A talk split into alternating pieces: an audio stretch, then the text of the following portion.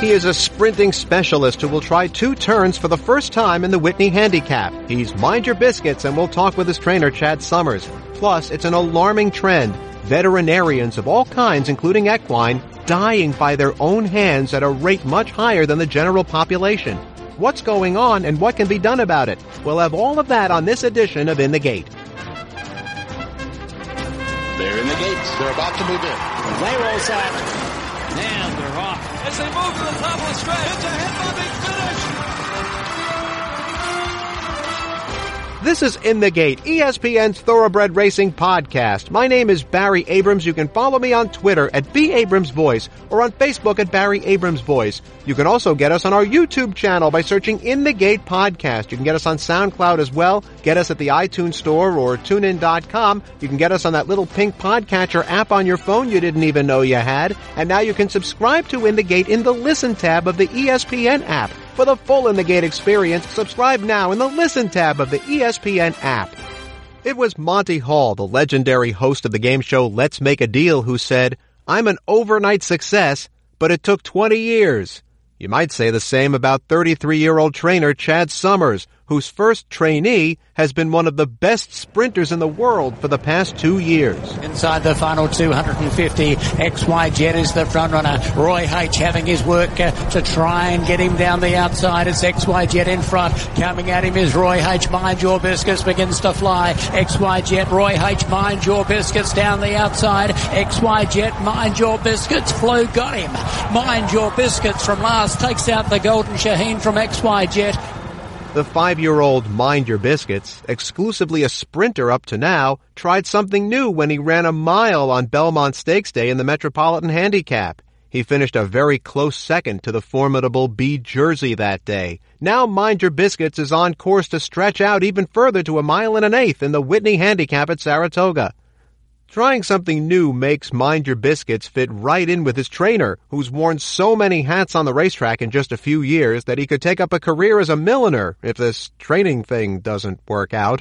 And we welcome trainer Chad Summers for the first time here to In the Gate. So let's start with Mind Your Biscuits. Up until June, this horse had done one thing really well sprint. In your care, he has three wins, two of them in million dollar sprints in Dubai and been off the board just once in eight starts. What made you want to mess with success, so to speak? That's always the question, right? That's always the sixty-four thousand dollar question. But you know, it's something that we've always kind of wanted to do. And to be honest with you, Barry, I think he's actually going to be more effective around two turns than one. What makes you say that? The way he is, the way he's made, uh, the way he gallops, the way he finishes his races, uh, the way he finishes his breezes. The biggest difference is it won't be as sexy. So, in other words, like when he won the Golden Shaheen and some of those races, he has this crazy co- closing kick where you know it's uh, your heart, your your your your heart's in your throat and everything else. And will he get there? Won't he get there? You know, here he'll be closer, and uh, he's more of a grinding style. But his two best races ever on paper are actually the Mile this year and the Cigar Mile last year. So the numbers say that he's actually better the further he's gone. Well, first of all, I think a $1.5 million purse is pretty sexy, don't you? Oh, for sure. No, listen, there's no there's no complaints about that. We've we followed the money uh, pretty successfully, I'd say, over his uh, his career. But you mentioned the Met Mile. I mean, even that was a one-turn race at Belmont Park. Almost every dirt race at Belmont is a one-turn race. So what have you done to prepare him to go two turns? Uh, we've been working on this since January, to be honest with you, and what we've done more so than anything is just kind of longer gallops, a little bit slower gallops. You see the workouts are not maybe as flashy and fancy. The the 58s and 57s that he did last year, you replace them with a seven furlong in 126 or a half mile in 49, things like that, where you're just getting him to kind of relax and, and pick it up towards the end. Now, Mind Your Biscuits is the basically the first horse you've trained. I'm pretty sure you have a few more than that now. What was it like Sure. being handed the keys to that car, especially as good a horse as he's been? Uh, not not really quite the same thing like that. I mean, you know, he's a horse that that I purchased as a yearling, and you know, I spent a lot of time with him from the time he was a yearling, you know, until you know officially went over in my name. But you know, nothing really changed. You know, we got I've got a great staff that's been with me from the beginning, and it's been a fun ride to be a part of. What was it like saddling him when you got to saddle him that first time, though, in the Gulfstream Park Sprint last year? Uh, a bit nerve wracking, but other than that, it's just kind of status quo. You know, he's he's a horse that I know is always going to kind of give it his all for me, and I give my all to him. We are talking with trainer Chad Summers here on In the Gate. He'll send out Mind Your Biscuits in the Whitney. Now, you've had quite a few jobs at the track in the last decade or so. Hot walker, groom, clocker's assistant, gopher in the press box. I'm sure we passed each other a couple of times. And then buying and selling horses. How did all of this happen? I think it's a love of the industry and, you know, trying to find your spot. And uh, once you have a family, things kind of change. You know, it's not easy to live on uh, two hundred dollars a week salary or things of that nature. So, you know, you you kind of go to the bloodstock game where it's not necessarily great because you don't get that steady paycheck every week, but but when you do, you know, you do buy a nice one or sell a nice one, as I've been fortunate enough to do over the years, the payout can be can be quite rewarding. Well, you make that sound so easy, but how did you get all these racetrack characters to trust you and believe in you, especially being so young? I think that they see they see the passion. You you meet with people and and you see people and they see the the passion and the persistence that you have. You know, when you're willing to do all sorts of tasks, you know, as menial as they might sound, that goes a long way. You know, and and and once people can trust you and they see the the job you're able to do and the results kind of speak for themselves, that's really the key to success. All right, so that's the people on the track. How did you get your parents to believe that this was a good path for you? Oh, I'm not sure they still do. Um, you know, and no, I like my dad's my number one, my number one supporter, my number one fan. I mean, we bought our first horse together when I was in college for a dollar, named Sir Alec from uh, the Armaments. It was a horse that Bobby Frankel had trained and ran once, and they bought him for like five hundred thousand. So I mean, we we've been on some adventures, and you know, we might not have the big the big dollars like some of these other people have, but we've we've made it work and we've done well. Well, truth be told, after about three or four years at ESPN, I've been here almost 26. My father still asked me what I was going to do when I grew up. So it happens to everybody. Now, we know that Chad Brown, who won't turn 40 until December, and maybe he'll be 40 for 30 years like Jack Benny was, is the reigning sure. Eclipse Award winner. But you're also shoulder to shoulder out here with trainers like Wayne Lukas and Barclay Tagg, who were born during the Franklin Roosevelt administration. I mean, what's it like trying to fit in with those guys? You know, it's it's uh, kind of show up. We all put our pants on one leg at a time, and I, I think respect's kind of earned in this industry. And when when you're out here and your first set's going out at 5:30 in the morning, you're out here at 4:30 and checking legs and all that kind of thing. It's no different from a Barclay Tagg or Wayne Lukas or Chad Brown, and you know you just show up and you work every day, and you know you don't take anything for granted. And I understand that I'm blessed and I'm relatively young in this game to to have some of the success that I've had, but you know, we we don't take it for granted for one second. Now, what is your plan here? You've had your hands in so many different pots. What do you want to do? I'd love to be the commissioner of racing down the road. I mean, that's obviously it's tough to, you know, you talk about growing up or what do you want to do? You know, I'm I want to be in a position that's never been made before. So how do how do you create that one? How do you go get it? But I mean, look, there there needs to be at some point, uh, this industry needs to be reformed collectively, not just one racetrack at a time, but but every parts of the industry. You know, I've been fortunate to be in a part of a lot of them, and there needs to be one uniform body. It's the only sport that doesn't have it, and it's something that needs to be adjusted. Well, if you're Michael J. Fox on Spin City, I can be Richard Kind. You can hire me as like you your go. press assistant. And I'm totally good with that. And here comes Mind Your Biscuits right now. Mind Your Biscuits takes the lead at the top of the stretch. He has gone by to a length and a half lead. Here's Awesome Slew trying to make a race of it on the outside. Mind Your Biscuits, and he's pouring it on late. Mind Your Biscuits rolls to victory by four lengths over Awesome Slew and Tommy Macho. Now, Saratoga is presumably one of the places where you fell in love with this sport, but you probably also know that both off the board finishes for Mind Your Biscuits happened there. He did win the uh, Amsterdam, but how much does that stat at Saratoga mean to you? Well, he's actually one for five. He was uh, he was second twice as a two year old here as well. Yeah, it's something to where it, it has to be a bit of a concern. And is Saratoga his favorite racetrack? No, it's not. I mean, he loves Belmont Park. He loves uh, Meydan and Santa Anita and I think he's going to love Churchill Downs later on down the road. Saratoga is most definitely not his favorite track, but it's a necessary evil. The race that we're pointing for is here.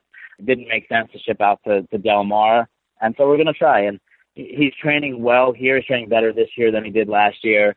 Uh, we're in a different barn where he's able to kind of see out the window and see the track and see everything going on. And you know, he's a happier horse this year here than he was last year. A little bit of a shorter track. The the turns aren't as wide, but we think he'll be just fine for Saturday. And we certainly wish you the best of luck. Chad Summers, thank you so much for a few minutes here on In the Gate. You got it. Thanks, Barry. Appreciate the time.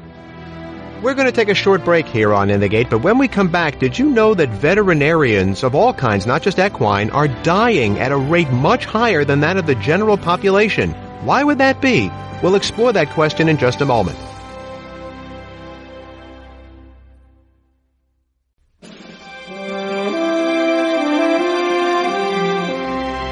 Welcome back to the In the Gate podcast. The issue of mental health gains a lot of notoriety every time a mass shooting takes place. Oh, by the way, according to the New York Times, that's more than one a day. But if you had to think about groups of people to associate with mental health issues, I think one of the last groups you'd come up with is veterinarians. In the early 1980s, the main trade publication of the veterinary industry, the Journal of the American Veterinary Medical Association, published the results of a 30-year study on white male vets who died from suicide. Yes, I know that seems like a pretty narrow group, but that group died from suicide at a rate that was 1.7 times that of the general population in the United States. That's crazy enough, but a new study released earlier this year of over 11,000 vets, and not just white males, shows that male vets were over twice as likely to commit suicide as the general population. Female vets, three and a half times as likely. Whoa. Those are significant findings. But what do they mean, and how is the thoroughbred racing industry affected by this trend? To get a little more insight here, we bring in Dr. Randall Nett of the National Institute for Occupational Safety and Health. That's part of the Center for Disease Control and Prevention. Welcome, Dr. Nett. Let's start with a treetops examination of these numbers. What's going on here? So that's a that's a great uh, question. Lots of potential factors possibly contribute to elevated suicide mortality among uh, veterinarians. So some of those things, it's probably complex and we don't know for sure, but some of those things that could con- be contributing are the uh, demands of practice, uh, such as long uh, work hours and work overload. Veterinarians work very hard. The responsibilities that go along with managing practices, client expectations and complaints, the personality types that go into industries like veterinary medicine are very driven people who are perfectionists and they aim to please. And so sometimes the stress that goes along with having clients who are not happy with um, their performance can cause uh, stress. Um, also, uh, veterinarians are unique in that they have uh, knowledge on euthanasia procedures, and they have a familiarity with the dosages. They have, first of all, they have access to medicines that they use during euthanasias. They have uh, knowledge of how to calculate a lethal dose, and they uh, view it as a, uh, a euthanasia as a normal and acceptable method to relieve suffering in animals. So you have all these factors. So you have poor work-life balance, work overload, and uh, the the personality types that go into the profession, and also um, this really uh, unique access to dangerous medications and the knowledge on of how to use them to relieve suffering. So it's a complex uh, problem. Now we all know that euthanasia is an unfortunate part of thoroughbred racing. How much does this factor play into the results, according to the study?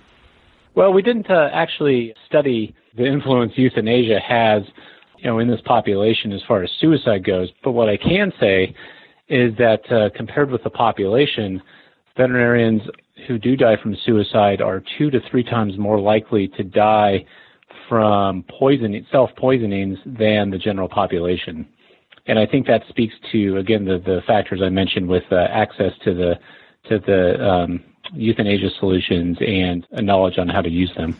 And it's not just here in the United States. I read from some of your materials that other studies have shown that vets in other countries have even higher suicide rates. Four times the rate of the general population in places like Norway, Australia, and the UK.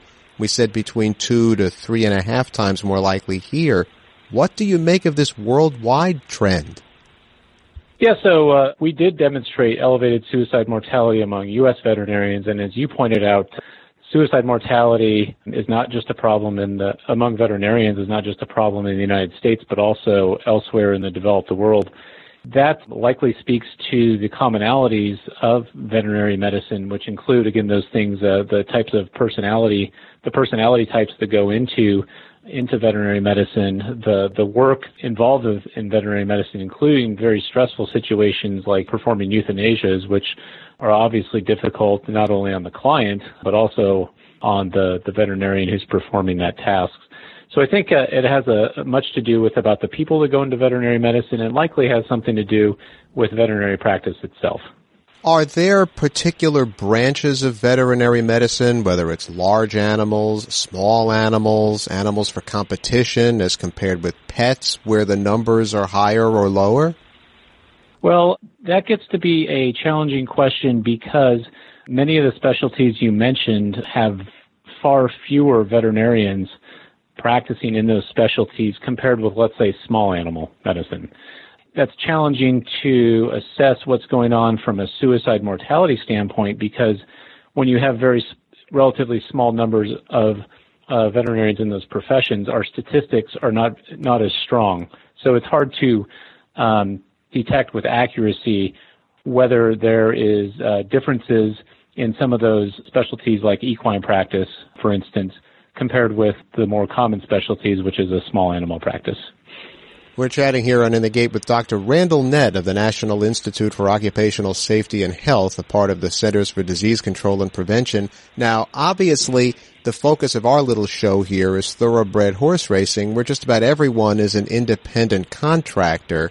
So when you're trying to think about how to make this situation better and alleviate the stresses that lead to suicide like those that you mentioned, there doesn't seem to be a way to legislate any procedural change. So what can be done?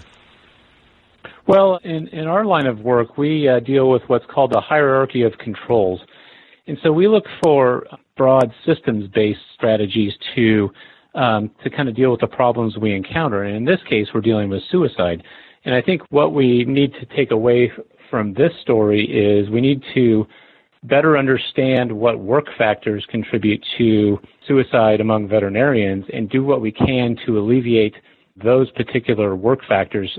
So, for instance, if we find that uh, work overload is a contributing cause, or is it very easy access to these dangerous drugs that is a potential cause, or other situations that maybe we can take a look at how we organize work and look at the problem from, from that vantage point.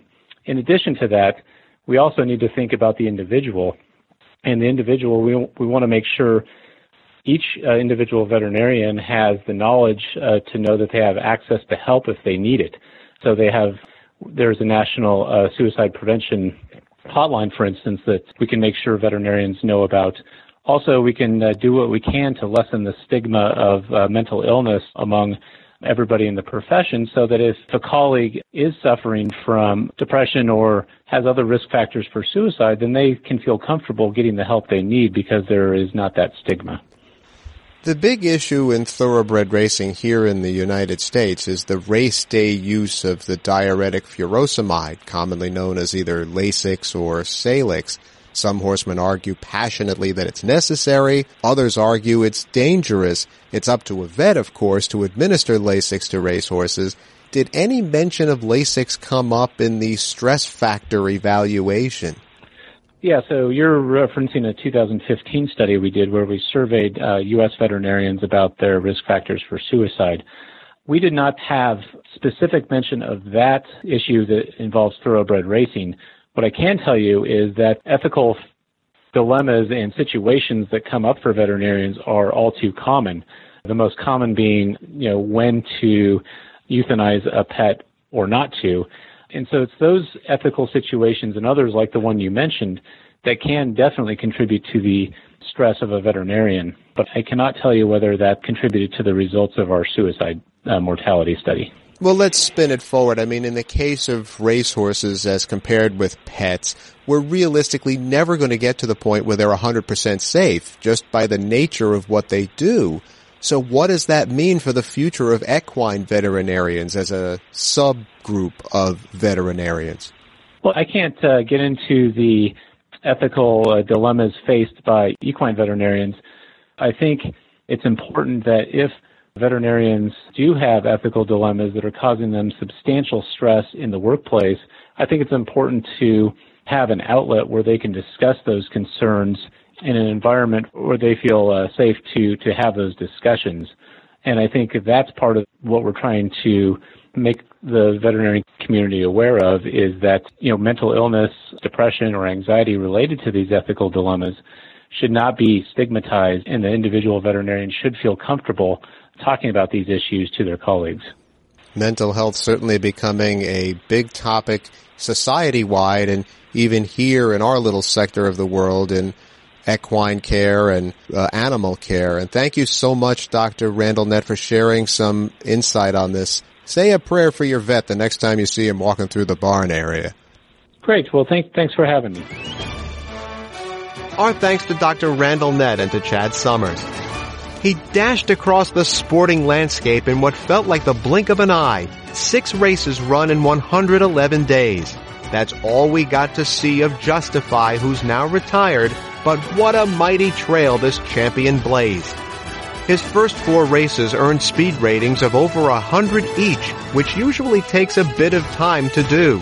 And Justify was just the second horse to win the Derby without a single race at the age of two.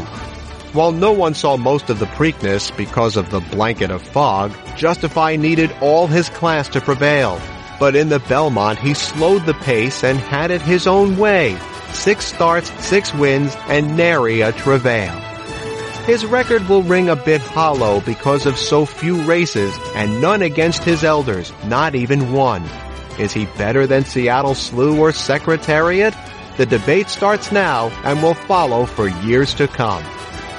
You can get us on our YouTube channel by searching In the Gate Podcast. You can get us on SoundCloud as well. Get us at the iTunes Store or TuneIn.com. You can get us on that little pink podcatcher app on your phone you didn't even know you had. And now you can subscribe to In the Gate in the Listen tab of the ESPN app. For the full In the Gate experience, subscribe now in the Listen tab of the ESPN app. And you can follow me on Twitter at B. Abrams Voice or on Facebook at Barry Abrams Voice. That's In the Gate for this week. I'm Barry Abrams. We'll see you next time.